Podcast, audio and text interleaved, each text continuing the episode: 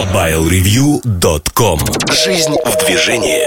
Всем привет! Вы слушаете 185-й выпуск подкаста портала MobileReview.com Сегодня в выпуске.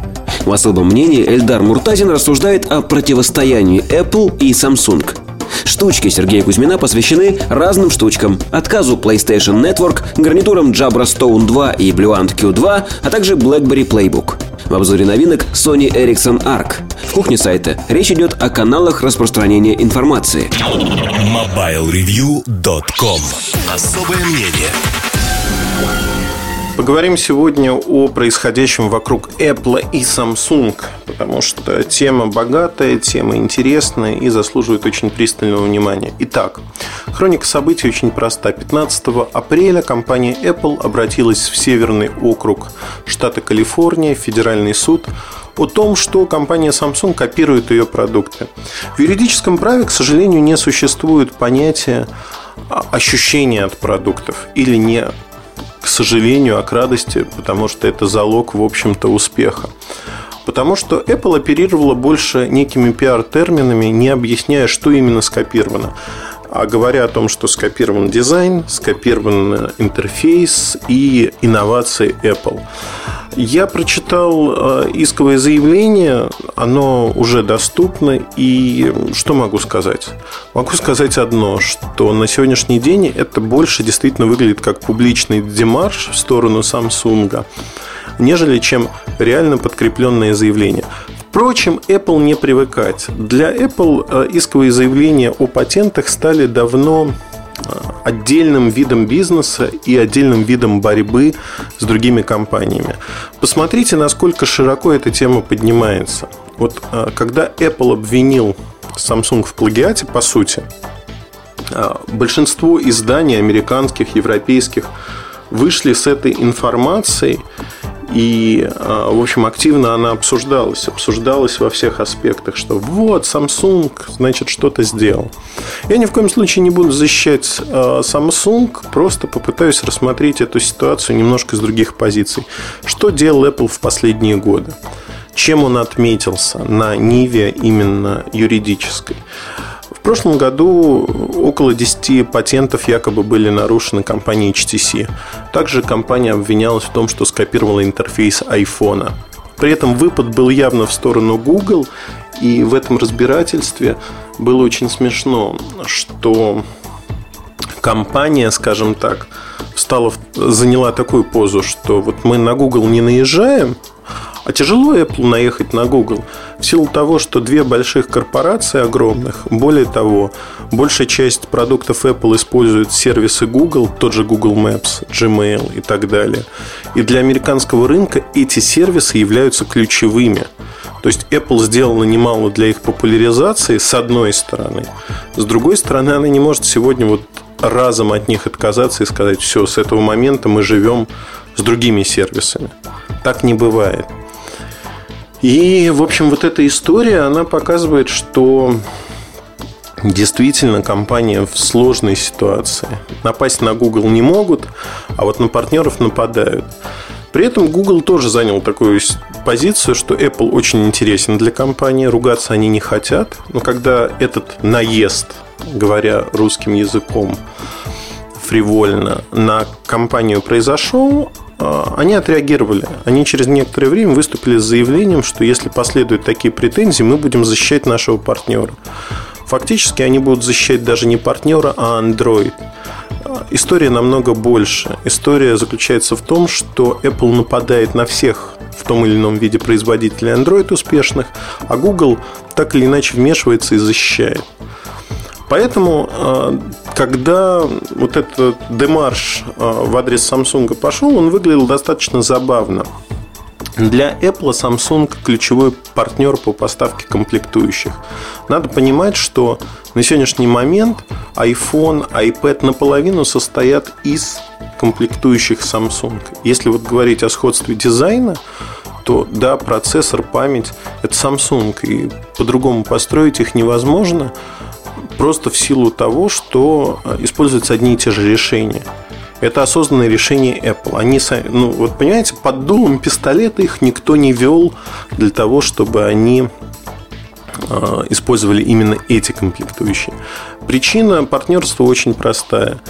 Samsung предлагает хорошие конкурентные цены. Samsung является мировым лидером в этой области и а, позволяет получать большие партии. Например, тех же дисплеев, на которые подписали соглашение на 2011 год. То есть для Apple выгодно работать с одним поставщиком, а не получать а, разного рода комплектующие из разных, а, от разных поставщиков. Логистика сложнее, контроль качества сложнее и потенциально проблемы выше для конечных продуктов.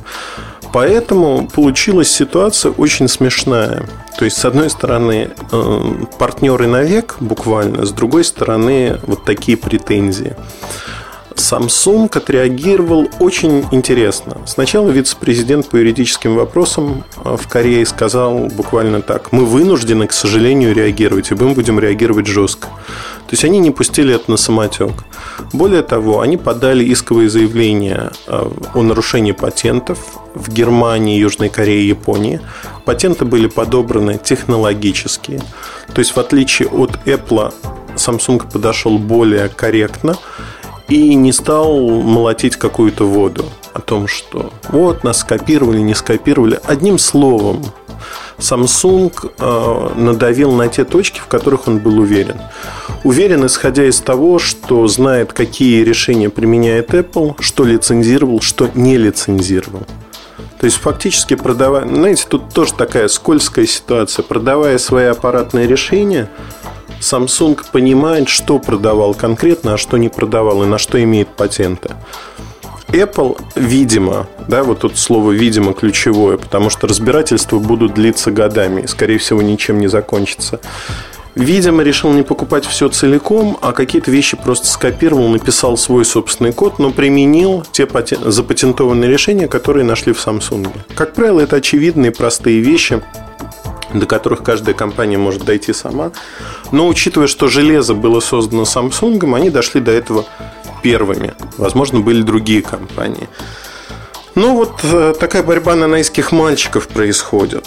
В принципе, Apple очень часто делает э, такие вещи. И сегодня э, давайте рассмотрим такой аспект, что Samsung последние 5-6 лет борется за то, чтобы марка стала более узнаваемой и ассоциировалась с хорошими качественными продуктами. То есть для Samsung важно, чтобы телефоны, телевизоры, другая продукция действительно ассоциировались а, с качеством, это раз. Два, воспринимались на уровне других компаний, например, японских, там, Sony и прочее. Если в азиатском регионе это так, в Европе пока не так. Но постепенно все меняется. И а, вот этот подарок от Apple, я без иронии говорю, действительно подарок, потому что Samsung а, получил утверждение, по сути, что Apple считает продукты равными себе, считает, что они скопированы. То есть, знаете, вот посыл, который был дан для массового рынка, он звучит не очень хорошо для Apple а именно, что такие же продукты, как у нас, мы их, в общем-то, опасаемся, поэтому мы с ними пытаемся бороться, бороться активно. И это заявление прозвучало очень громко, потому что большинство людей, они далеки от рынка IT, они далеки от рынка потребительской электроники. Когда возникает потребность, они идут покупать. Вбить в голову, что что-то происходит, там Apple стал хуже или у Apple появились конкуренты, крайне тяжело. И вот тут Apple сам делает вот такой подарок. Говорит, да, у нас есть конкурент, это компания Samsung. А, я специально протестировал это сообщение, что называется, на людях. Я не подговаривал никого, а позвонил просто своим знакомым, родителям моих школьных друзей, а, родителям моих приятелей. Ну, то есть это люди в возрасте 50, 60, 65 лет. И спросил, Извините, пожалуйста, вы слышали вот что-то про Apple и Samsung по телевизору вчера рассказывали, показывали? Можете рассказать мне, как вы поняли ту информацию, что была рассказана? Такое, знаете, не научное исследование, тестирование той социальной группы, в которой я вращаюсь. И их ответы меня, в общем-то, с одной стороны изумили, с другой порадовали. Ответы были очень простыми, что надо присмотреться к Samsung, потому что сам Apple их уже боится. Вот так массовое сознание приняло эту историю. Причем в чем заключается промах Apple? Промах заключается в том, что они недооценили силу марки Samsung. Американская компания. Решение было принято в Штатах – и они не очень понимали, что происходит в Европе и на других рынках, в Азии, например. То есть, э, вообще, вот американские компании – это вещь в себе. Американцы очень-очень странно смотрят на окружающий мир и считают Америку центром вселенной, в принципе. Наверное, я не знаю, наверное, это хорошо, с одной стороны. С другой стороны, вот эти варвары европейские, они тоже очень много умеют в том или ином виде. Азиатские варвары умеют еще больше. И если говорить о происходящем, то рынки отреагировали очень и очень забавно. А именно, вот как я рассказал. То есть восприняли, что у Apple появился наконец-таки конкурент, который играет на равных. В принципе, это имеет под собой основание, потому что, я не знаю, сейчас я раскрою страшную тайну, у Samsung есть внутри программы. Программы, они в большей мере такие стратегические, это некое видение, с кем надо бороться на рынке. Ну, например, если мы говорим про телевизоры, давно очень, была программа «Как победить Sony». В свое время Sony был конкурентом недостижимым в принципе, который считался для Samsung таким эталоном. Samsung хотел в какой-то мере стать Sony, как Sony, обогнать Sony. Была принята пятилетняя программа. Что нужно сделать для того, чтобы обогнать Sony? В какие области инвестировать? Так появилось полупроводниковое производство, так появилось создание панелей для экранов, дисплеев и так далее. И вы знаете, э, сегодня есть э, книга даже на русском языке Sony против Samsung. Я очень рекомендую ее прочитать. Книга интересная и описывает как раз-таки те самые события. Знаете, что произошло? Samsung обогнал Sony по капитализации, Samsung обогнал Sony по технологиям, и фактически сегодня Samsung во многих областях доминирует. Вышли на принципиально иной уровень. Если говорить о рынке телефонов, то там программа 4 года назад а, презентация очень хорошо выглядела. Такой танк, стреляющий на полигоне. И заголовок «Как победить Nokia».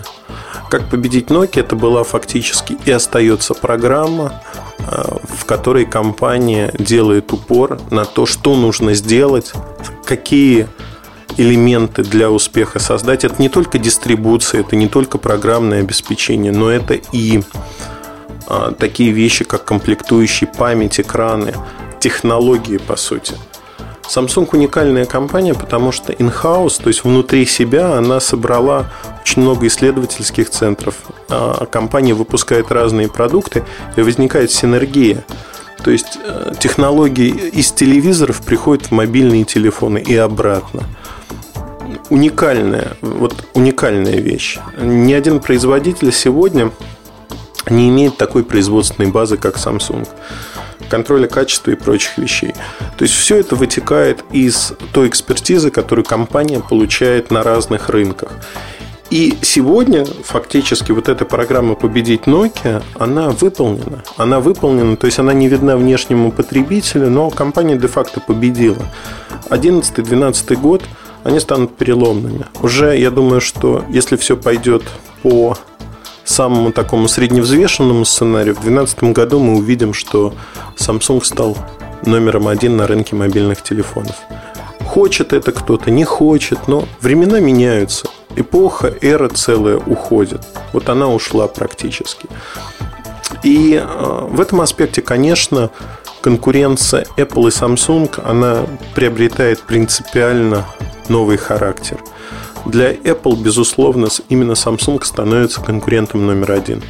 Конкурентом номер один, который пока не имеет возможности конкурировать на равных, но быстро набирает. Знаете, вот динамика развития Samsung, она поразительна. Прошлый год Galaxy Tab, первый планшет. Смогли поставить фактически во все каналы 159 стран. Начались продажи. Продажи были не очень хорошими, потому что цена была нереальной. Что делает Samsung? Samsung учится. Выпускается новая модель, 10.1 в феврале объявляется. В марте iPad 2 показан, и, казалось бы, Apple впереди.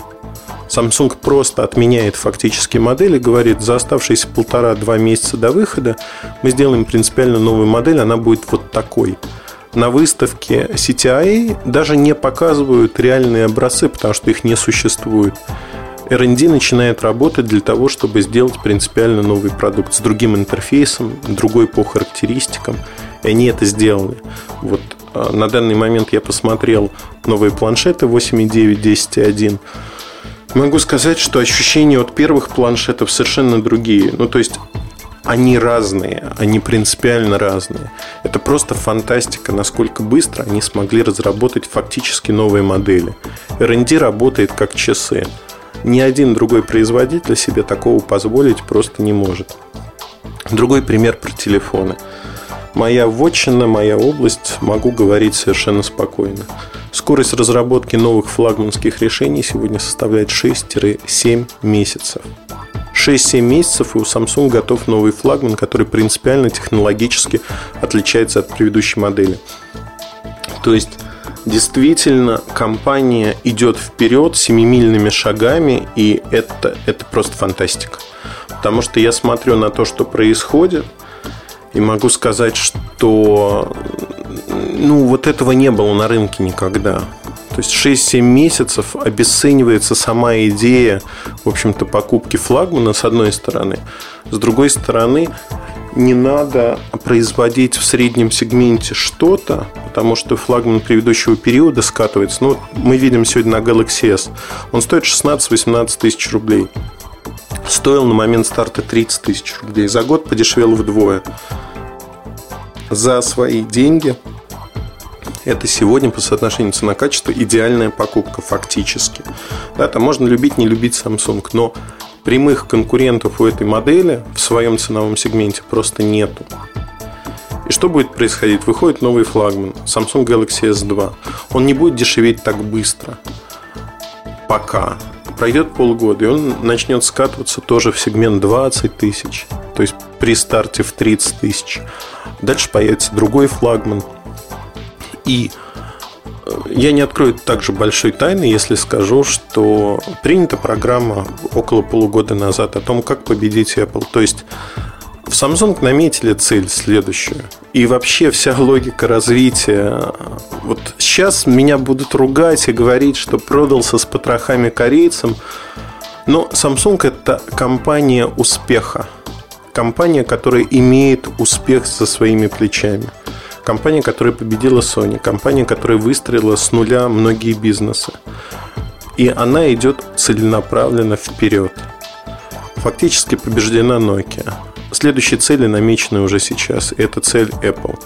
Есть много факторов, которые позволяют говорить о том, что эта война будет очень длительной и войной на истощение. У обоих компаний есть финансовые ресурсы. И у тех, и у других есть свои плюсы, есть минусы. Apple имеет фанатичную армию поклонников.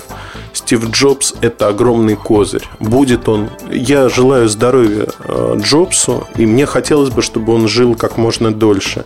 Но если смотреть на состояние его здоровья, возможно, он уйдет в скором времени.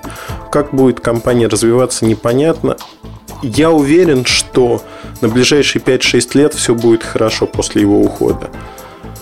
Но вот период вне времени, без власти, когда Джобса выкинули из своей компании, по сути, э, в 90-е годы, вот тогда э, наемники, наемные менеджеры, американцы, они продемонстрировали в полной красе, как можно развалить успешную компанию. Возможно, этот сценарий будет реализован снова. Возможно.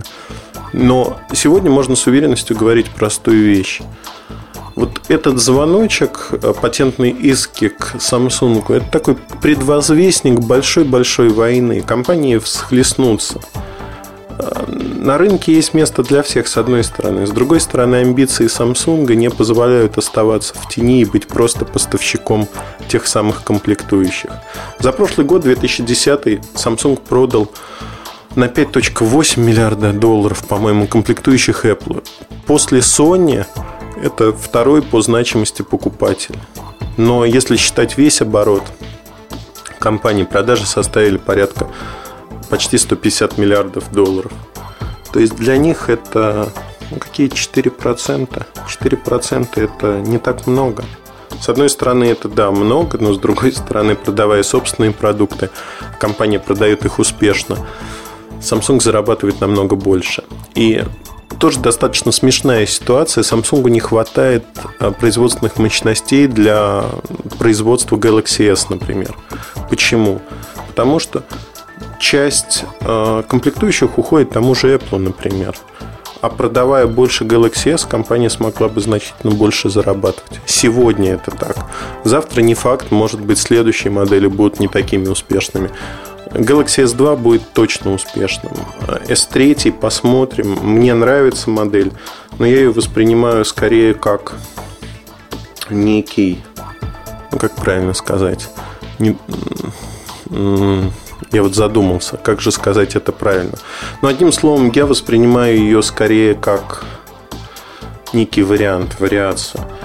Вот такая история, поэтому давайте смотреть шире на эту ситуацию. Apple и Samsung. Это не просто а, конкретные иски о нарушении. Нет, это скорее предвозвестник большой войны, объявление войны, если хотите первые, первые звуки канонады, которые раздаются вдалеке. Компании схлестнутся. Исторически это определено. Они не будут дружить, они будут конкурентами. И то, что корейцы имеют амбиции, однозначно так. Смогут они реализовать эти амбиции или нет, очень сильно зависит от того, что будет в первую очередь происходить в Apple. Но расти в продажах будет и Apple, и Samsung то вот к бабке не ходил. Будет происходить именно так.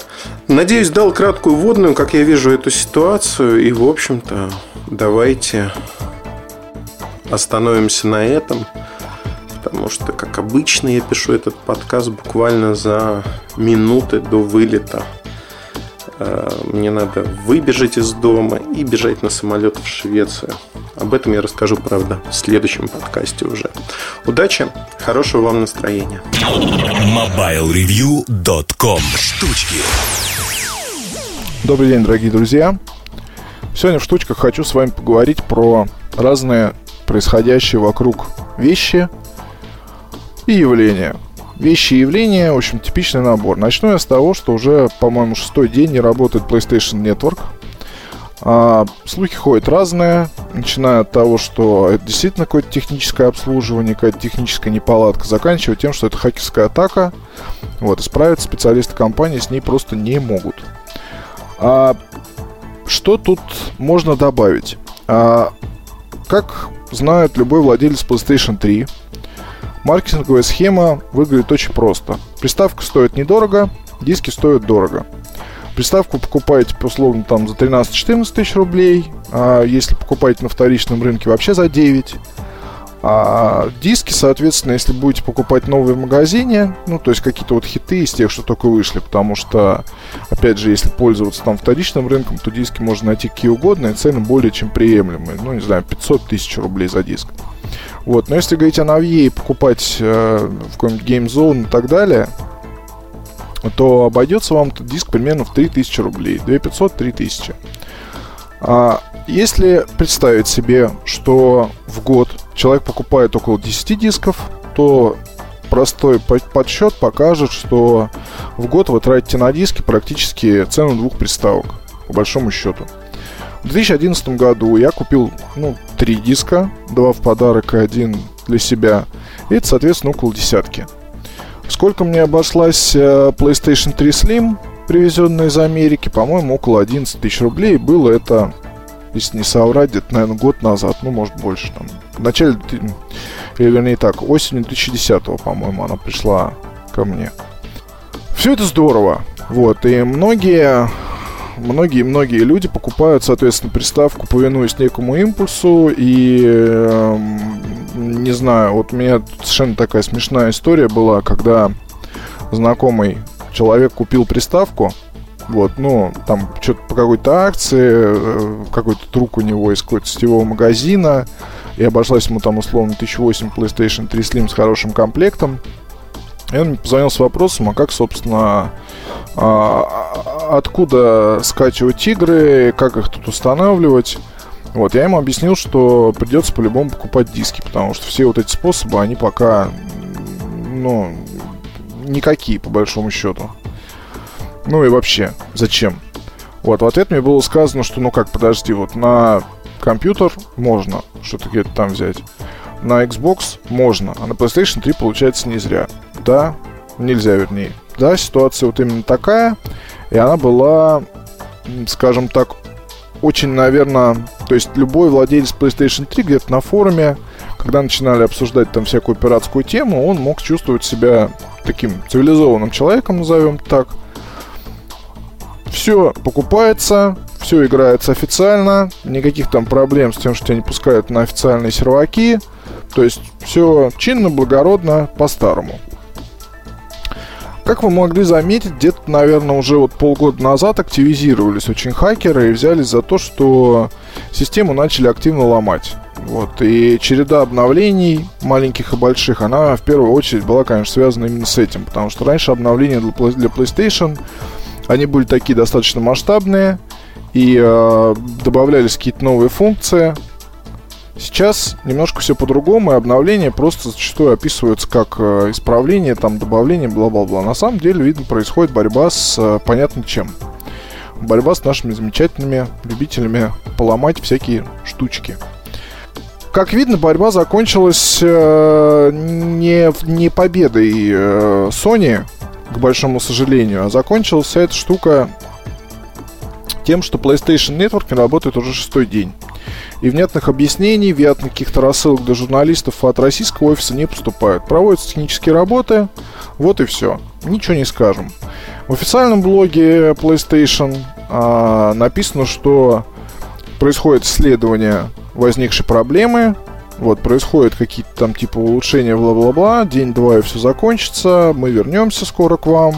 Спасибо за ваше ожидания, и э, мы приложим все силы для того, чтобы восстановить работоспособность. Ну, примерно в этом вот роде. Ничего конкретного, никаких объяснений, никаких забот, и вот уже вот 6 дней происходит все это вот очень-очень интересное а, с нами, игроками по сети. Я не могу сказать, что я вот сейчас себя заядлым игроком не назову. А, раньше э, рубился чуть ли не каждый день Call of Duty, Battlefield по чуть-чуть, но все это происходило. Сейчас э, пару раз в неделю, там по часу, когда удается урвать время, но с большим удовольствием этим всем вот занимаюсь, потому что, ну, люблю. Сетевые стрелялки очень люблю, жду Battlefield 3, но у меня здесь возникает одно такое вот маленькое желание, да, очень странное может быть, учитывая, что сколько я говорил о том, что PlayStation это вот, вот все, это вот прям моя система, и мне больше ничего не надо. А, учитывая вот эту проблему, действительно появляется желание перейти на Xbox. Ну, потому что пусть там это все чипуют, пусть там что-то неважно. Насколько я знаю, таких проблем там не было. И э, для Sony это просто действительно вот настоящий позор. А, здесь ведь одна вещь, вот ее надо понимать. А, PlayStation это один из ключевых проектов компании. И один из таких брендов, который до сих пор на плаву, и еще ого как на плаву. А, это очень серьезное подразделение, в него вкладываются большие деньги. А, там, я не знаю, ну то есть это действительно круто. И по-другому здесь не скажешь. И вот тебе и бабушка Юрий в день. Вот не ждал, не ждал, наверное, никто, но это все-таки случилось, к большому, большому, большому сожалению. Надо ли бежать? Надо ли э, бежать там, бла-бла-бла? Но я не думаю, что дело даже в этом. Я думаю, что просто это только самое начало. Дальше будет хуже. И как только с PlayStation начнется вот эта вот действительно ломка такая серьезная, и в компании будут все более и более серьезные ресурсы выделять на то, чтобы бороться с проблемами, все это неизменно скажется в итоге на качестве того, как мы будем с вами играть. Я чувствую некомфор... ну, небольшой дискомфорт из-за того, что происходит, хотя бы просто учитывая, сколько денег было вложено в те самые игры, в какие-то покупки там и так далее. Ну, а почему мне надо вот, э, когда я в субботу ночи приезжаю, ставлю машину, голова пустая, и хочется вот хоть, хоть там, я не знаю, чем-то заняться таким вообще совершенно посторонним, видеть сообщение о том, что происходит ошибка, вот или там происходят технические работы. Вот это, в общем, очень-очень плохо, и эм, для... Ну, ничего в этом нет хорошего. Это я, основная мысль, которую я хочу сказать, если вот сейчас такое происходит, то кто знает, что будет дальше. Вот, вот наверное, моя такая основная мысль. Теперь давайте перейдем к другим вещам. А, на неделе вышли обзоры двух гарнитур. А, это, соответственно, Jabra Stone 2 и Bluant Q2. А, обе хороши, обе стоят примерно сравнимых денег. А, я в который раз хочу сказать, что очень жаль, Блюант в России никто не поставляет официально, никто за это не берется, хотя марка очень-очень интересная и интересные продукты, я, были бы, я думаю, они были бы здесь вполне востребованы. Вот, но, к сожалению, почему-то пока вот так.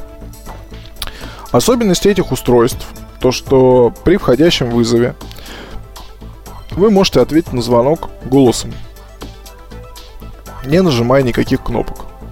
Единственное, но эти функции работают э, в Bluant Q2. Я тестировал с iPhone 4 и BlackBerry 9780. А, получается такая система, что при подключении Bluant к iPhone, там, соответственно, адресная книжка в гарнитуру не загружается, а с BlackBerry все прекрасно загружается. И при соединении с 9780, если поступает вызов, а, вам голос в гарнитуре подсказывает, что сделать. Там можно кнопку нажать, можно просто сказать ответ, и вы тут же начинаете разговор. Мне очень нравится этот подход, и э, мне очень нравится, что э, вот в этих гарнитурах действительно хочется этим пользоваться. То есть с блюантом я вот уже хожу какой, третий или четвертый день, и в машине действительно здорово. Надо отвлекаться на дороге, от дороги, не надо там э, руку убирать с подлокотника, где она там удобно очень лежит. Надо просто сказать. Вот и все. Но здесь есть, опять же, небольшая проблема, потому что Jabra Stone 2 вот этого всего не может делать ни с iPhone, ни с BlackBerry, к большому сожалению. А с какими телефонами может, я вот не знаю. И э, хочу отметить здесь такой момент, что у Джабры э, с ПО действительно какая-то проблема, и мне очень странно, что, ладно, там, допустим, iPhone. У iPhone не поддерживается куча профилей Bluetooth, и э, говорить об этом тоже можно очень долго. Но до сих пор нет э, нормального управления с гарнитур. А, то есть здесь можно отметить некий каменный век а, от Apple в отношении вообще Bluetooth как, как явления, да. То ли здесь э, обновление произойдет с выходом какого-то фирменного аксессуара, то ли, я не знаю, просто, то ли есть какие-то сомнения в том, что это нужно, ну, бог его знает. То есть, если вы вспомните, в 2007 году, на момент выхода первого самого айфона, а, там нельзя было подключать стереогарнитуру вообще. То есть только моно. Не поддерживался профиль от UDP. И началось это, по-моему, с iPhone 3G. Ну, уже вот нормальная, нормальная поддержка. Сейчас мы э, опять находимся как бы в самом начале, да, потому что не поддерживается профиль для работы дистанционного управления воспроизведением. Вот с чем это связано, объяснить я не могу. Но вот здесь другой момент, да, то что почему тут Забру, видимо, то ли не тестировали ни с iPhone, ни с BlackBerry, хотя Учитывая, что Stone очень активно покупают в странах, где BlackBerry и айфонов много, ну, это, если говорить о Европе, о Штатах, то, ну, не знаю, программистам Jabra хочется выразить свое фи большое.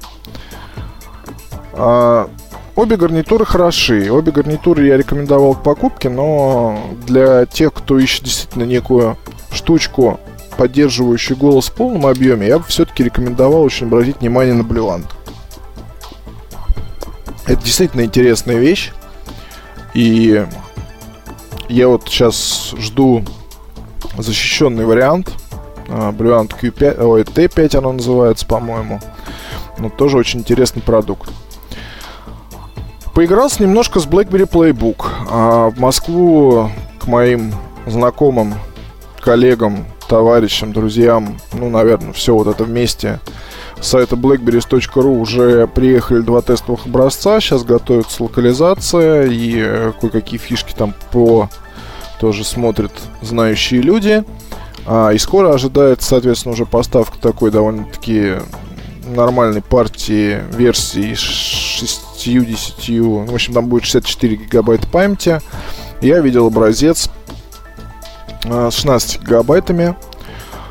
Неплохо. В плане сборки, внешнего вида, то есть такой приятный материал, ну и вообще дизайн для BlackBerry это, это очень многое значит. Здесь как бы все очень даже прилично. А, но устройство совершенно непонятное, потому что сенсорный дисплей реагирует на нажатие не совсем порой адекватно. Вот, я не знаю, может быть, это образец такой был. А, ПО мало, и э, работает сама система кривовато. То есть с чем это все дело сравнить, я даже не знаю, потому что планшет на андроиде я видел разные, но они, как правило, более-менее стабильны. А про iPad говорить вообще нечего. То есть э, с этим устройством, когда он вышел, было не так много программ. Сейчас программ пруд прудин. Даже вот на момент выхода iPad он э, был вполне себе цельной штукой, э, способной помочь вам и в браузинге, и с почтой. Э, были какие-то уже игрушки на тот момент. То, ну, то есть полноценное устройство. Книжки можно было читать и так далее. А Playbook же здесь какой-то в этом плане кажется куцем, да, потому что, ну, ПО мало. Вот, во-вторых, смех заключается в том, что устройство выходит на второй день, там, или на третий выходит масштабное обновление, через пару дней еще одно, ну, от компании, от самой. То есть, по сути, это такой сырой продукт, и его выпустили в надежде, что пользователи BlackBerry станут здесь бета-тестерами. Мне эта ситуация очень напоминает э, то, что происходило со Штормом первым, когда а, по просьбам, опять же, активной части аудитории пользователей телефонов BlackBerry был создан аппарат, э, похожий на iPhone. Похожий тем, что там был сенсорный экран. Из интересного, вот если говорить о шторме, там э, экран как бы был не только сенсор, но это была одна большая кнопка. То есть вы нажимали, слышали щелчок, шли дальше. Это было любопытно. Но с ПО было проблем вот очень-очень много. И прошивки выходили постоянно. И кастомные прошивки выходили постоянно. И именно за счет этого создавались как раз э, множество сообществ пользователей штормов первых, ну и вторых. И, в принципе, в, истории BlackBerry э, вот серия Шторм, линейка Шторм, она такая, скажем, адресована не наигравшимся господам, а с не наигравшимся с Windows Mobile или любящих просто очень серьезно копаться в своих устройствах. Точно немножко другой, за счет наличия клавиатуры, в принципе, там можно забыть обо всяких вот этих вот косяках с сенсорным экраном. И, ну, в принципе, другое устройство, шестой операционной системой. Вот, тогда как Шторм, ну, я не знаю, если бы я бы за очень большие деньги согласился бы с первым штормом ходить ежедневно. И там были, были еще другие проблемы. Крышка задняя быстро такая покрывалась царапинами, и здесь это от вас сильно не зависело. Вот, ну, ну, я просто не знаю, как вы эксплуатируете ваше устройство, потому что вот после статьи «Смесь про маркость» на форуме у нас кто-то там написал насчет четвертого айфона, что вот у него вообще он никак не пачкается, все очень просто стирается, и э, все прекрасно, а что в статье написано, это ложь. Я не знаю, вот сколько вокруг людей, которых iPhone 4. Я чистый телефон, знаете, видел вот на Пасху, свой причем. Когда взял секунду, взял тряпку и его так вот основательно почистил. И я действительно видел чистый iPhone. И к вечеру он уже стал э, далеко не таким чистым. Но, в общем, вы понимаете, да, для кого-то шторм это идеальное устройство без вообще косяков и так далее. Вот для меня лично это глючная и довольно странная вещь, и рекомендовать бы к покупке шторм я вот не стал. 9780 с последних, вот самый такой стабильный. Так вот, Playbook и шторм, это, знаете, такие вот братья, шерочка с машерочкой. Если вы хотите обеспечить свою жизнь э, постоянными переживаниями, чтением форумов, обновлениями. Может быть, вы даже хотите сами там что-то поэкспериментировать, написать и исправить. Вперед. Вот это вот самые вот те вот устройства. Еще Windows Mobile купить и счастливо провести майские праздники э, в том, чтобы превратить вот эти все штуки в какие-то более хорошие штуки. А, ну или Windows Phone еще добавок. Вот это вот все вот такие Братья-близнецы практически. Я не знаю, вот сейчас придут нормальные образцы, напишу обзор, попробую его поиспользовать как-то в своей повседневной жизни и, ну, я не знаю, сделаю какие-то выводы. Я продукцию Рим искренне люблю, уважаю, но, как и среди любой другой продукции, есть как, как бы действительно клевые вещи – а есть вещи такие довольно странные.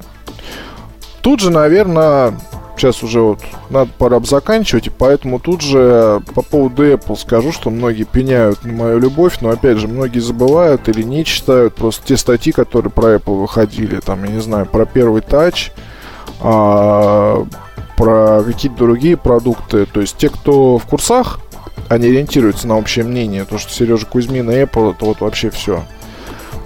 Это прям вот любовь там до истерики пронзительная и навсегда. Те, кто читают статьи, они в курсе, что я подхожу к вопросам очень избирательно. Очень правильно, хорошее устройство MacBook Air 11. Со своими там косячками, да, но тем не менее это очень хороший ноутбук. Странная штука MacBook. А, странная, наверное, штука сейчас вот э, MacBook Air 13 дюймов, да, просто не совсем понимаю, какой смысл покупать вот эту штуку, а, а не купить там, допустим, MacBook, MacBook Pro 13. Touch, ну, опять же, я тут больше люблю айфоны, и поэтому Touch, э, я понимаю, что это вот, если говорить с точки зрения рынка, то это, наверное, один из лучших мультимедиа-плееров на сегодняшний день. Но, опять же, прям вот, чтобы там любить его, мне не нравится и задняя крышка, и, ну и другие там всякие моменты, опять же, читайте обзоры. Айподы только классик нравится. Айфоны пользовался всеми, и, и, и не по одному, начиная с самого первого и заканчивая iPhone 4. iPhone 1 клево, iPhone 3G сакс, iPhone 3GS очень-очень клево, iPhone 4 и не и не клево, что-то такое вот промежуточное. Слишком много проблем. И антенна, и датчик приближения, и кузов себя ведет, ну, кузов, да, корпус ведет себя странно. И, э, то есть, очень-очень такое устройство для компании вроде как хорошее, с другой стороны, не дотянули, на мой взгляд. И ну, опыт эксплуатации, опять же, про iPhone 4 я писал, до сих пор получаю гневные письма пользователей. Ну, мне вот с такой партии попался телефон, с датчиком приближения все очень здорово, в кавычках.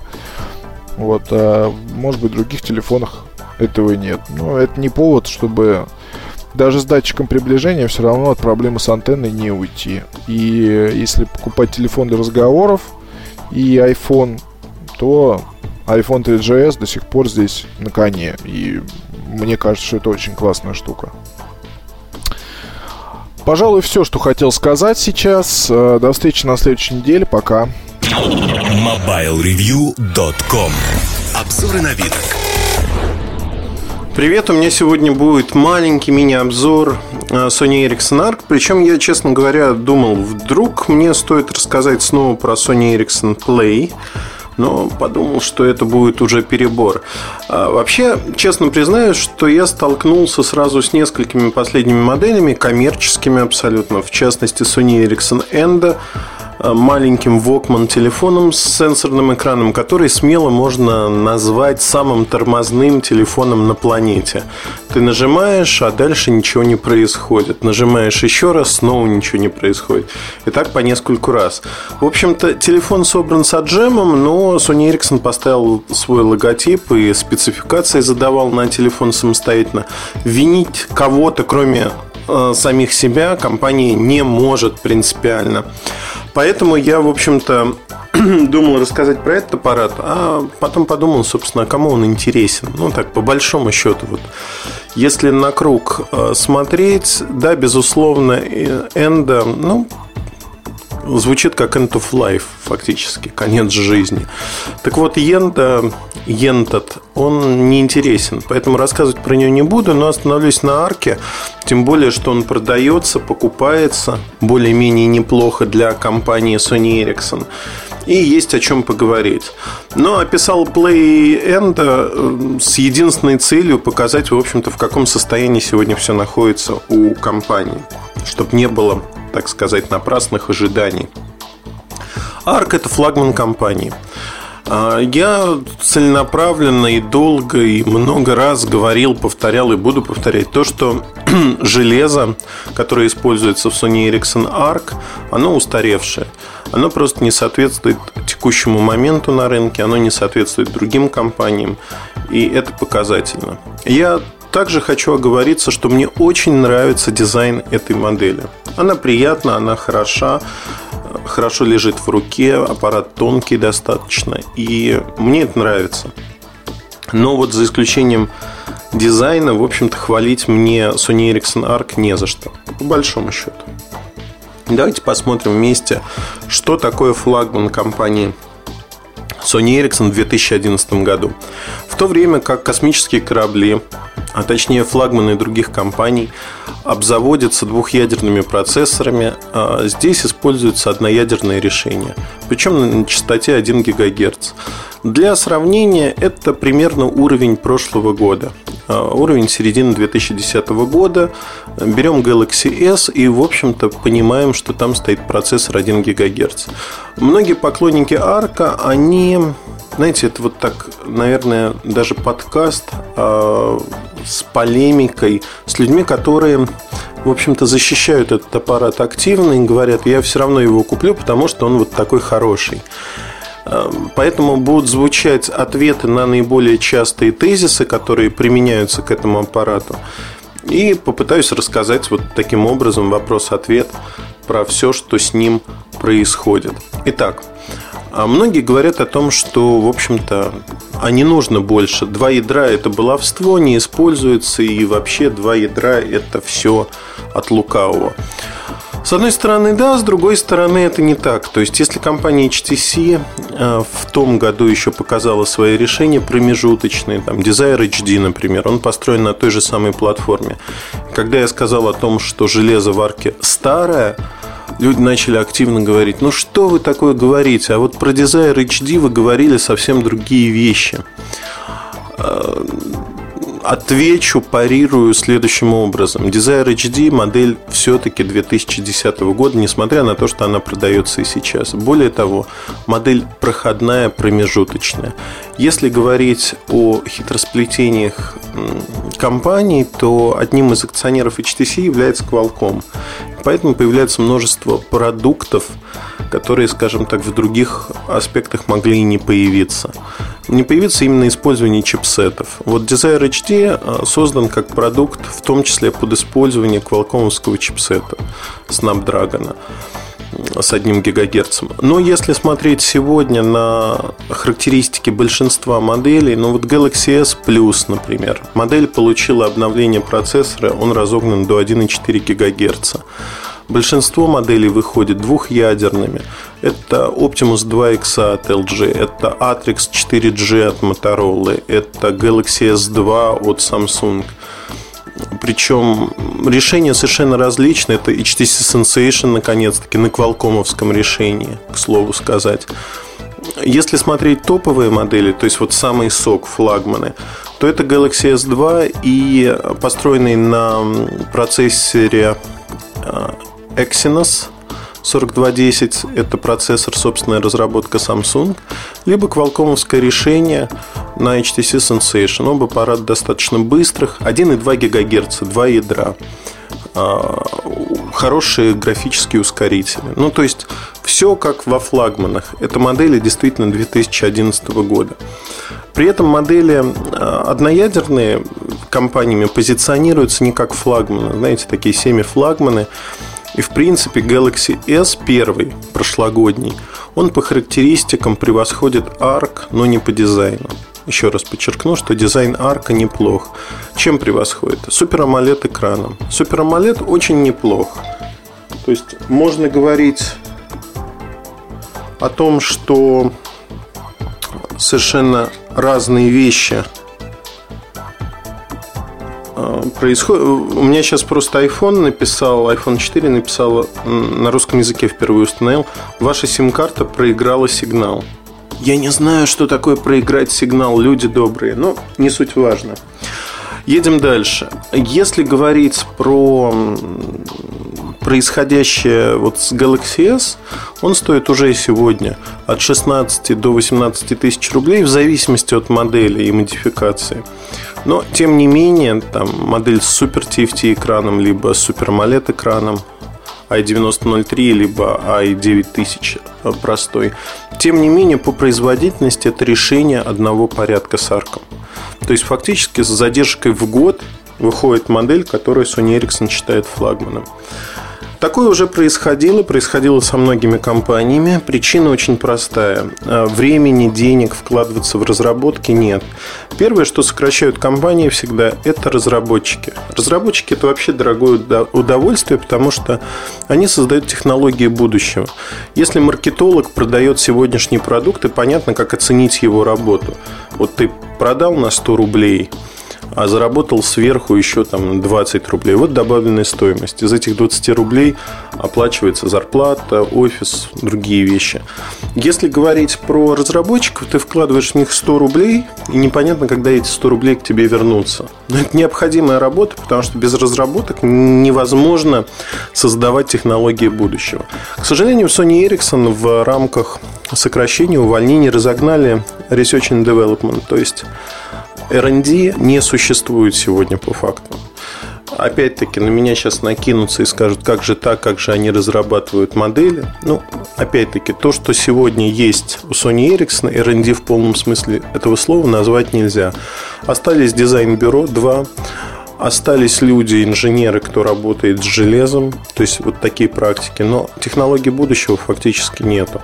И сегодня маркетологи рулят в компании. То есть если посмотреть на происходящее, то вокруг арка нагромоздили огромное количество а, технологических якобы штучек, которые рассказывают про превосходство этого аппарата.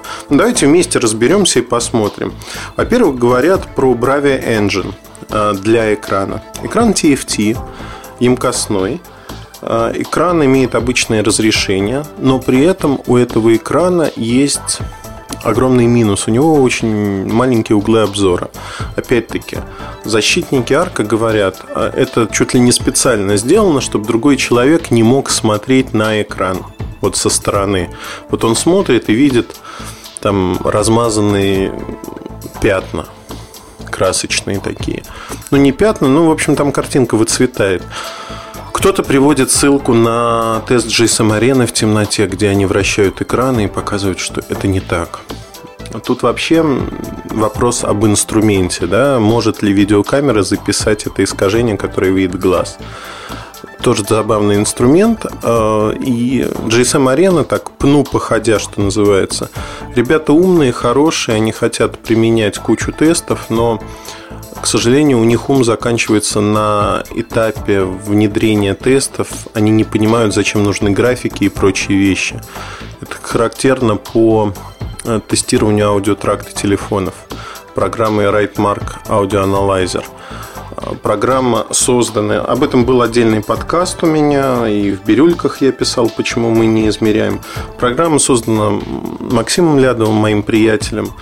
И, в общем-то, Максим, создатель программы, сам говорит о том, что на сегодняшний день она неприменима для портативных устройств, тем более телефонов.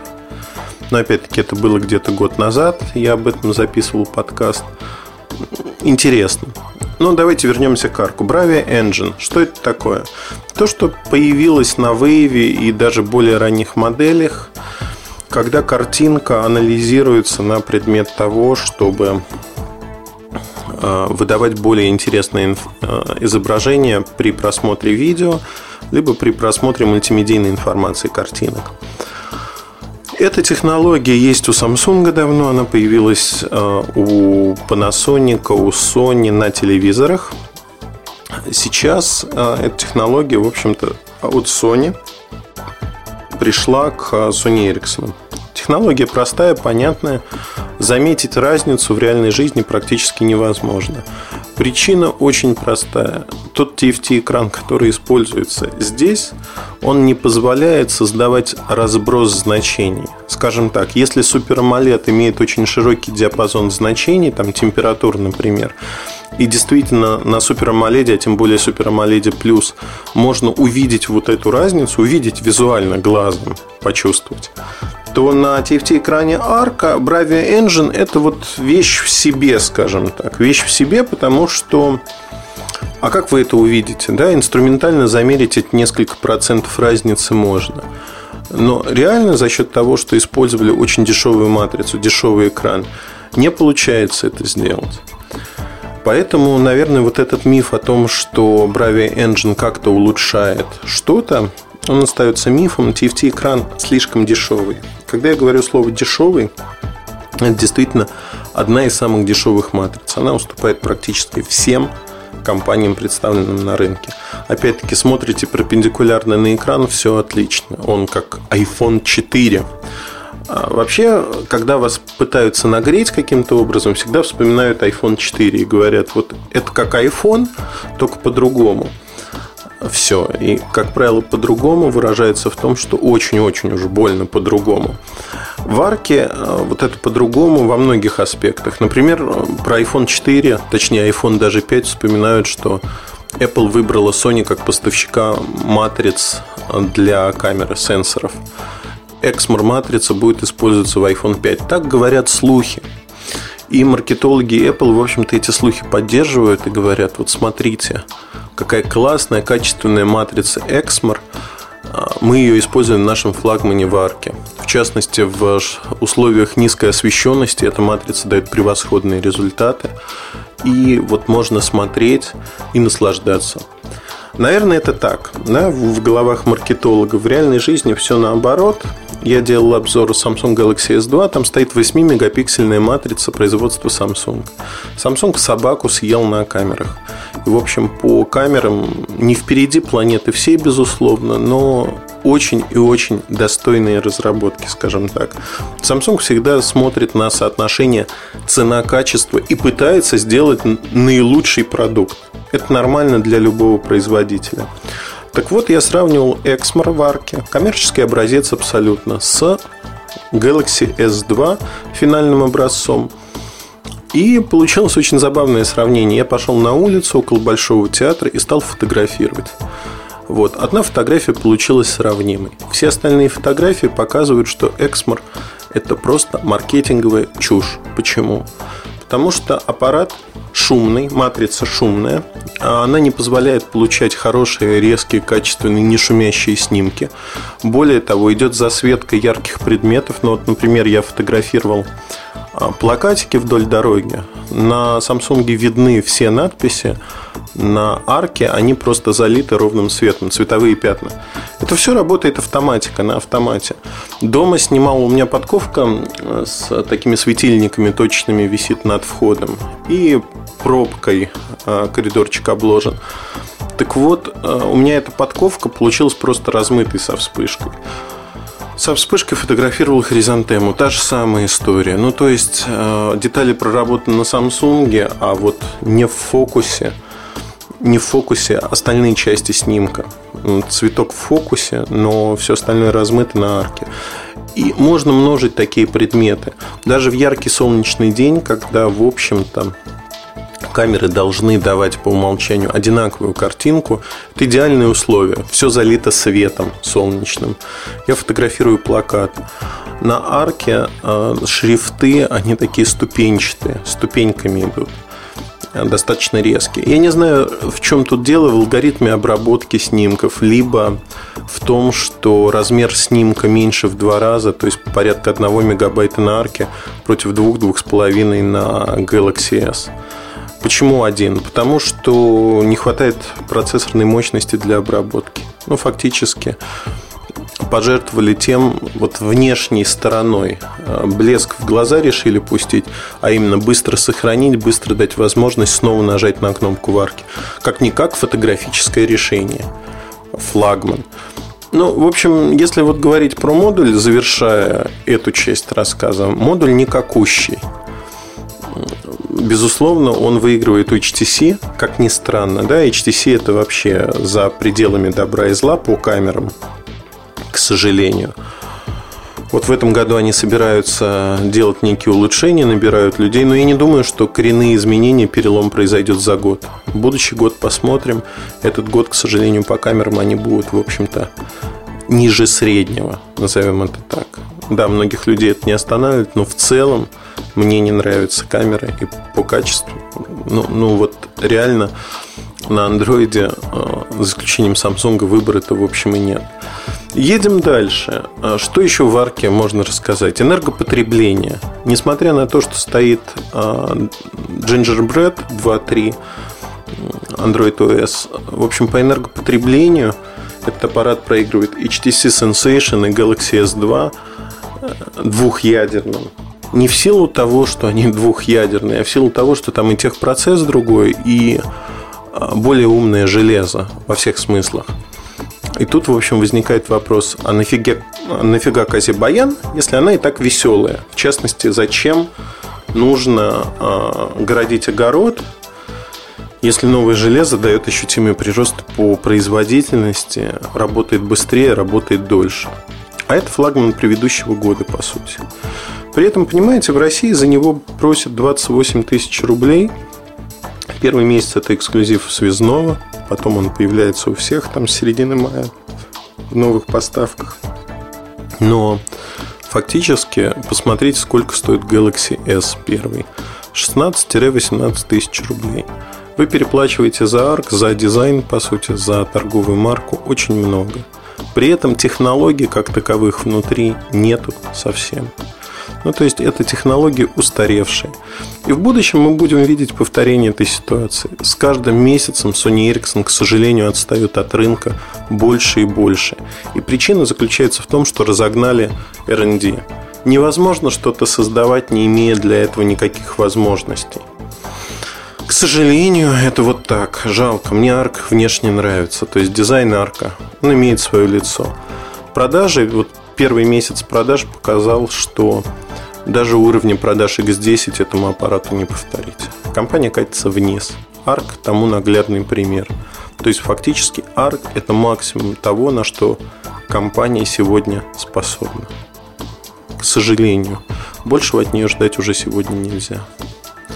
Вот такой грустный рассказ. Ну а дальше смотрите, выбирайте и сами ощущайте, насколько вам это нужно, не нужно.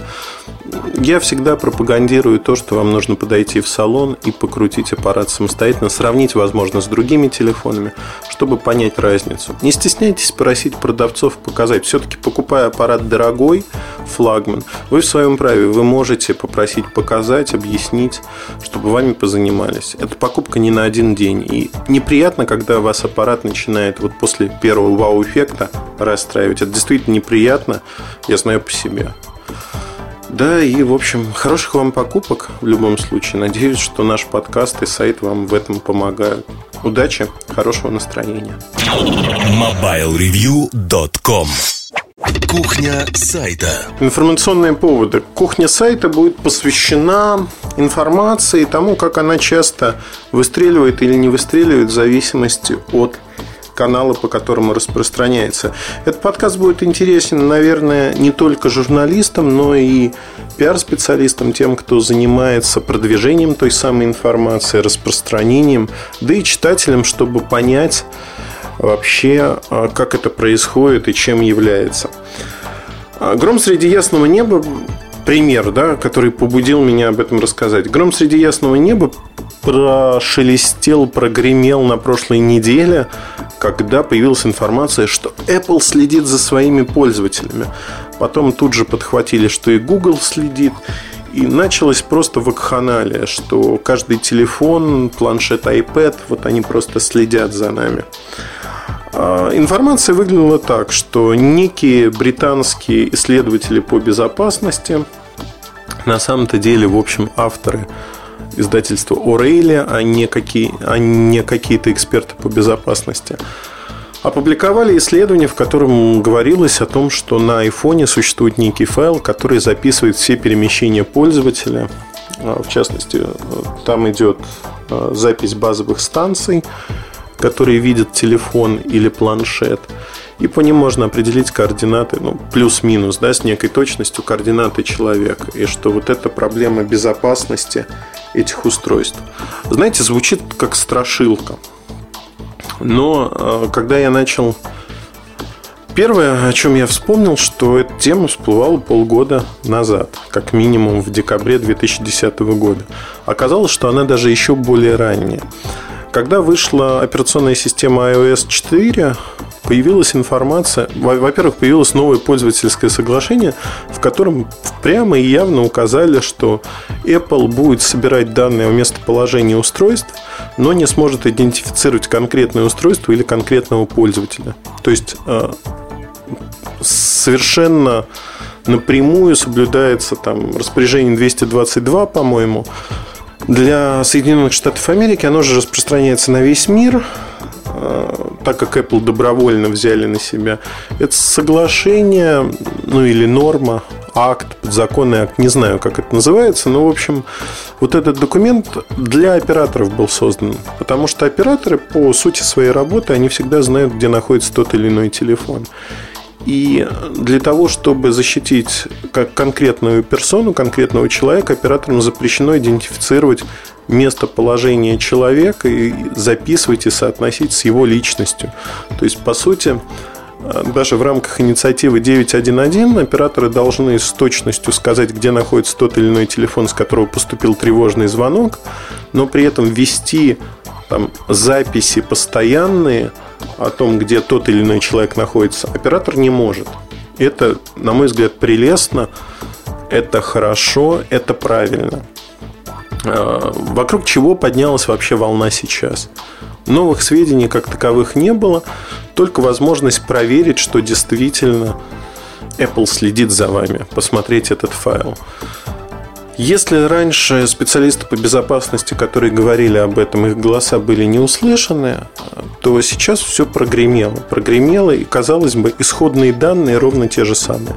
Компания Apple риски безопасности следят за своими потребителями. Вот давайте с точки зрения журналистики рассмотрим и распространения информации, рассмотрим эту ситуацию. Во-первых, а, что изменилось? Все составляющие, все составляющие этого действия остались ровно теми же. Apple, а, GPS-трекинг, а, отслеживание координат, все. Да, в свободном доступе можно найти запрос от Палаты общин американской в Apple. Вице-президент по юридическим вопросам объясняет на 13 страницах еще в июле, в конце июля 2010 года, объясняет, что и как сложилось, что и как вообще происходит с отслеживанием координат. То есть вся информация есть в публичном свободном доступе. В онлайне ее найти не составляет труда. Если же говорить о сегодняшней истории, она прогремела ровно по одной простой причине. По причине тех, кто сделал э, эту заметку – которые якобы эксперты по безопасности. Эти люди э, имеют отношение к медийному бизнесу. Эти люди знают, на какие рычаги нажать, чтобы эта тема прозвучала и зазвучала. Вот вдумайтесь, да? Тема, которая общеизвестна в узком кругу специалистов по безопасности, которые ее много раз уже обсудили, забыли, она поднимается публично и становится неожиданно новостью чем дело? Дело в распространении, дело в тех каналах, которые задействованы. Если в первом случае мы имеем ситуацию, когда тема раскрывалась исключительно специалистами, то во втором случае эта тема поднята широко и массово на глобальном уровне. И более того, задействованы такие триггеры, страх людей перед тем, что большой брат будет следить за ними. Всегда популярная тема. Если добавить к этому популярную компанию Apple, получается очень интересная история. Идем дальше, например. Э, другой пример из своей практики приведу. Компания МТС и iMode. Когда списали, Василий Сидоров списал фактически 20 миллионов долларов. Рабочая группа была расформирована, а потом приказом, значит, группа, которая уже не существовала, там выговоры им объявили за то, что не справились с этой задачей. А, фактически за 8 месяцев до публичного обсуждения объявления о том, что iMode закрыт, это был общеизвестный факт в МТС, на рынке, среди специалистов. И э, ко мне обрати, ну, опять-таки, э, на одной из вечеринок, как сейчас помню, вечеринок, присух, ко мне подошла девочка, журналист из «Ведомостей», говорит, Эльдар, писать не о чем. Расскажи что-нибудь, что на рынке происходит. И я рассказал, что, в общем-то, вот происходит очень простое. iMode накрылся медным тазом. А тогда они не стали писать об этом впрочем, как и другие издания, потому что выглядело это слишком как-то смело. Большая компания вложила деньги, знаете, вот такой поклеп, наверное, на них или что-то подобное. Ну, причины какие-то были. А через 8 месяцев они об этом, полгода, 8 месяцев, вот точно не помню срок, но лаг был большой. Они про это написали, написали э, многие издания, и информация э, пошла в массы, что iMod он, в общем-то, накрылся медным тазом. Фактически, тут возникает вопрос, что а, в чем причина того, что компании, точнее не компании, а медиа иногда выстреливают, иногда не выстреливают. Причина похожесть. То есть люди любят э, получить, как правило, 2-3 источника информации. Если они находят подтверждение информации в независимых источниках, то возникает вопрос, а вообще это правда или нет. На Mobile Review я, самый частый вопрос э, и самая частая вещь, которая меня всегда смешит, она заключается в следующем. Ильдар, вы пишете про какие-то вещи, про которые не написано нигде больше. Это значит, что вы это все выдумываете, это неправда, и вообще этого не может быть. Потому что э, покажите мне место, откуда вы это скопировали люди не понимают часто, если мы говорим про массового читателя, массовую аудиторию, люди не понимают, что всегда должна быть точка входа информации. точка входа, когда информация от компании становится публично известной. Поверьте, что в моих руках находится намного больше информации, чем у какого-либо журналиста, работающего в телекоме. А, я говорю сейчас про устройство скорее, ну, просто вот у них нету, потому что я смотрю, как те или иные мальчики, добыв какой-то кусочек старой информации, пытаются надуть щеки и показать, что они все знают, и тут же сливают все подчистую. Ну, это забавно. Забавно смотреть, наблюдать. Вопрос в том, что действительно нужны подтверждения для читателей. Э, другой пример приведу. Когда Йота собралась стать федеральным оператором и забросить фактически в IMAX – Статья появилась у нас за 2-2,5 месяца до того, как федеральные СМИ, ведомости, коммерсант вообще раскопали эту тему и начали про нее писать. И то раскопали там условно, когда Йота сама захотела об этом сказать. А моя статья была, по-моему, в марте, а известно мне это стало еще в феврале. То есть, и получилось очень забавно. То есть февраль 2010 года, да, совершенно верно.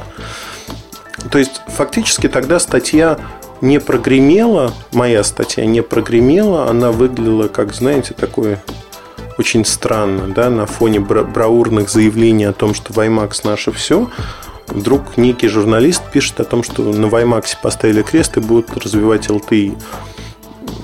Странно выглядит, да, не находит подтверждения в других источниках. И эта информация, она была крайне востребована игроками рынка, профессионалами рынка. То есть люди посмотрели, приняли к сведению. Да? Оценки были разными, Но для профессиональной аудитории такие статьи важны. Для массового рынка эти статьи, как правило, непонятны.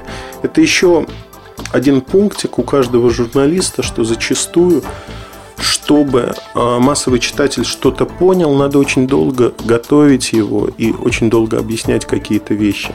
То, что вы считаете вашей журналистской удачей, вашей хорошей качественной работой, зачастую не набирает, не читается очень сильно, не набирает огромной армии читателей. Но при этом, при этом в профессиональной среде такие статьи крайне востребованы, они работают на ваш авторитет, вашу репутацию.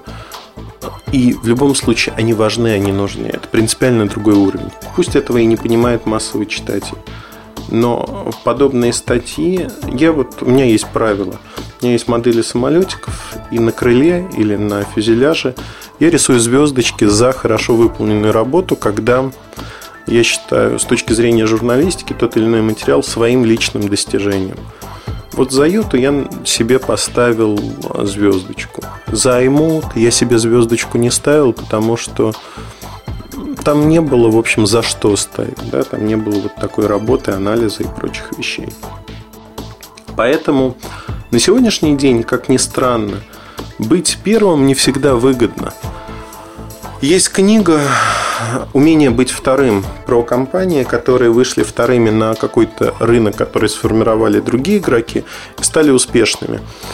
Под эту логику подгоняются факты из реального мира, с чем-то можно соглашаться, с чем-то нет, но вы знаете, и в этом есть своя сермяжная правда – Потому что второму всегда идти легче. Легче в кильваторе за кем-то. Ну, вот LG идет за Samsung, например.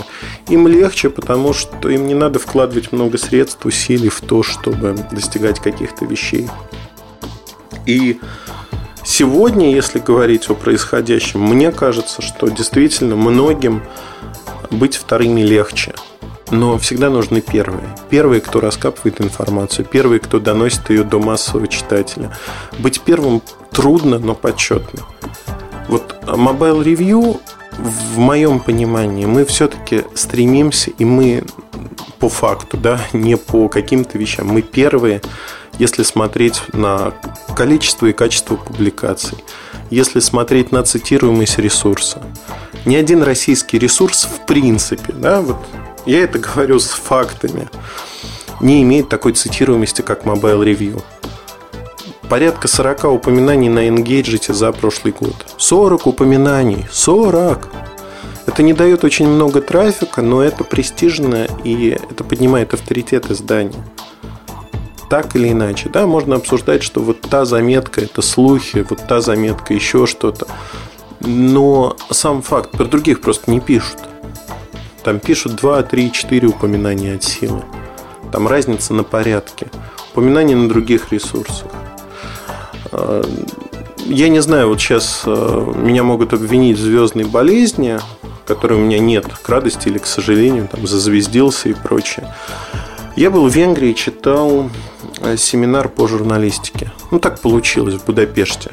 Э, совершенно удивительная вещь. Я не анонсировал его абсолютно. Я делаю это достаточно часто в разных странах. То есть общаюсь с людьми, стараюсь общаться. Этот семинар получился стихийно, что называется. Меня попросили выступить, я выступил в местном университете. И, знаете, вот зал был битком набит я просто, когда зашел, там люди чуть ли не на головах сидели. я стою, там такая кафедра небольшая, я стою у кафедры и понимаю, что, в общем-то, я взял стандартную свою презентацию, которую читаю журналистам в России. Она была на английском языке, безусловно, но вот для такой огромной аудитории представителей, наверное, надо что-то другое. Я у них спрашиваю, ребята, а вы вот все пришли, вас сюда пригнали или вам интересно действительно?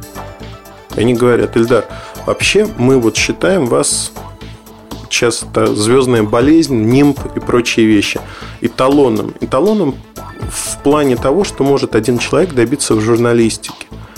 И люди начинают перечислять какие-то вещи, о которых даже я забыл. Да, они, они лучше знают некие аспекты моей жизнедеятельности, чем даже знаю их я. И я у них спрашиваю, ребят, вы откуда это все знаете? Он говорит, вот наш преподаватель, он качестве кейса некого привел вашу работу журналиста. С чем может журналист сталкиваться? Знаете, было очень приятно с одной стороны, с другой стороны, повод действительно загордиться, наверное. И очень хорошее отношение, потому что мне было приятно безумно. Мы потом очень долго и много общались уже, как говорят, в кулуарах после моего выступления. И обсуждали живые ребята. Не потому, что они меня похвалили или еще что-то сделали. Живые, понимающие, умные. И в России происходит то же самое. То есть, когда мы проводим семинары для журналистов. Иногда приходят наши читатели на них, когда я имею возможность пригласить кого-то.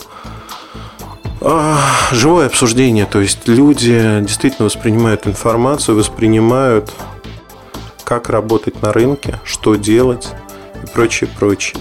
Возможно, я неисправимый идеалист, и, в общем-то, этот подкаст, он и показывает, что а, говоря на чистоту, для меня этот подкаст возможность не самовыражения, этого самовыражения в жизни хватает. Это возможность поделиться мыслями, дать направление для развития тем людям, кому это нужно. Показать, что да, возможно, не имея в кармане ничего, добиться успеха, как это сделал я и моя команда. Возможно, выстроить с нуля огромный сайт. Возможно, сделать этот сайт прибыльным. Возможно, сделать так, чтобы этот сайт знали, и он цитировался по всему миру. То есть, фактически, это все работа с информацией. Я всю жизнь, осознанную жизнь, профессиональную жизнь работал с информацией. И сегодня я пытаюсь поделиться, возможно, коряво, возможно, не всегда хорошо, я пытаюсь поделиться тем, что я знаю, передать свои знания другим людям. Если вот ставить сверхцель, у меня главная задача в этой жизни сделать так, чтобы вокруг меня жить стало лучше – веселее, если хотите. Чтобы мои соотечественники, люди, которые говорят на том же языке, что и я, на русском языке, они стали умнее, они стали лучше, они стали успешнее. По большому счету сверхзадача очень простая, чтобы русскоязычные немножко выиграли вот в этой мировой игре. Мне не нравится, например, что не то, что не нравится, но я болею за команду России. Я не болею за Италию, за Германию. Мне нравится там бывать. Но вся моя душа, все мои дела, все, что я делаю в этой жизни, связано с Россией, так или иначе. С Россией и, считайте, с осколками СССР. Поэтому я считаю, вот этот этнос, эту общность людей своими и делюсь с ними тем, что умею. Возможно, кто-то посчитает, что это вот там пафосы, какие-то вещи, но говорю абсолютно искренне от всей души. Действительно, для меня очень важно, чтобы мы были как страна успешными. Для меня очень важно, чтобы мы умели многие вещи больше, чем другие умеют. И знаете, по той реакции зачастую, которая возникает у... Опять-таки, я не могу сказать, что у нас есть конкуренты. Рынок огромный, рынок э, не занят практически целиком, и этот рынок можно осваивать долгие годы. Но некоторые э, сайты там западные реагируют очень остро на какие-то вещи. И я смотрю, я понимаю, что мы делаем все правильно. То есть их реакция это залог того, что мы идем правильной дорогой. Но возвращаясь к теме, меня вот понесло совершенно в другую степь. Очень важно знать как распространяется информация и думать, почему она появилась вот сейчас, откуда она исходит, была ли эта информация известна до того, как она преобразуется и трансформируется, а что было в изначальном послании. Потому что изначальное послание это очень простое, что Apple совершенно официально объявила о том, что собирает GPS-данные. Потом это трансформировалось, что Apple следит. Коннотация совершенно другая, то есть по-другому все это выглядит. И вот такие истории, они достаточно часто происходят на рынке. Если вы хотите быть умным читателем или умным журналистом или умным пиарщиком, знайте, как эта информация преобразуется. В любом случае это полезно для того, чтобы понимать, что происходит на самом-то деле. Удачи, хорошего вам настроения. Надеюсь, я не очень вас загрузил своими воззрениями. Говорил от всей души. Вот, ни больше, ни меньше. Удачи и оставайтесь с нами. До связи. MobileReview.com Жизнь в движении.